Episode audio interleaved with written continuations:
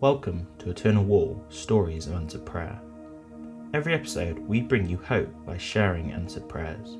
These prayers are from normal people just like you who have prayed to Jesus and experienced Him answer. Like what you hear? You'll be able to find thousands and thousands of similar stories when you visit the landmark in 2022, because every brick on Eternal Wall will link to a specific answered prayer. Here's your hope story for today.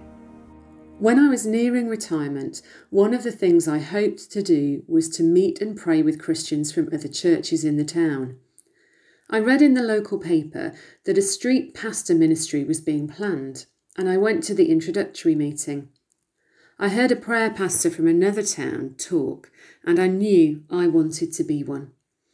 On the weekend of the commissioning service, the town was covered in snow, and I was wondering how I could get there and if it would be wise to try. The service was in the evening. It would be impossible to drive up our unsalted hill, and too dangerous to walk alone on the frozen snow.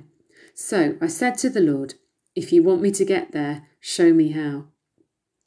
On the morning of the service, I was clearing snow from my car when a man I had never met stopped and asked if he had seen me at Christchurch. I told him I'd been there a few times for meetings about street pastors and was meant to be there that night, but didn't know if I was going to be able to get there. He smiled, told me he was going to be a street pastor, that he lived just down the road, and that he would be walking in with his wife. He invited me to walk with them, so I did, and I arrived at the service knowing that I was meant to be there. Thank you, Lord. Find out more about this incredible project by searching Eternal Wall UK on social media. We'd love you to be part of our Hope movement too.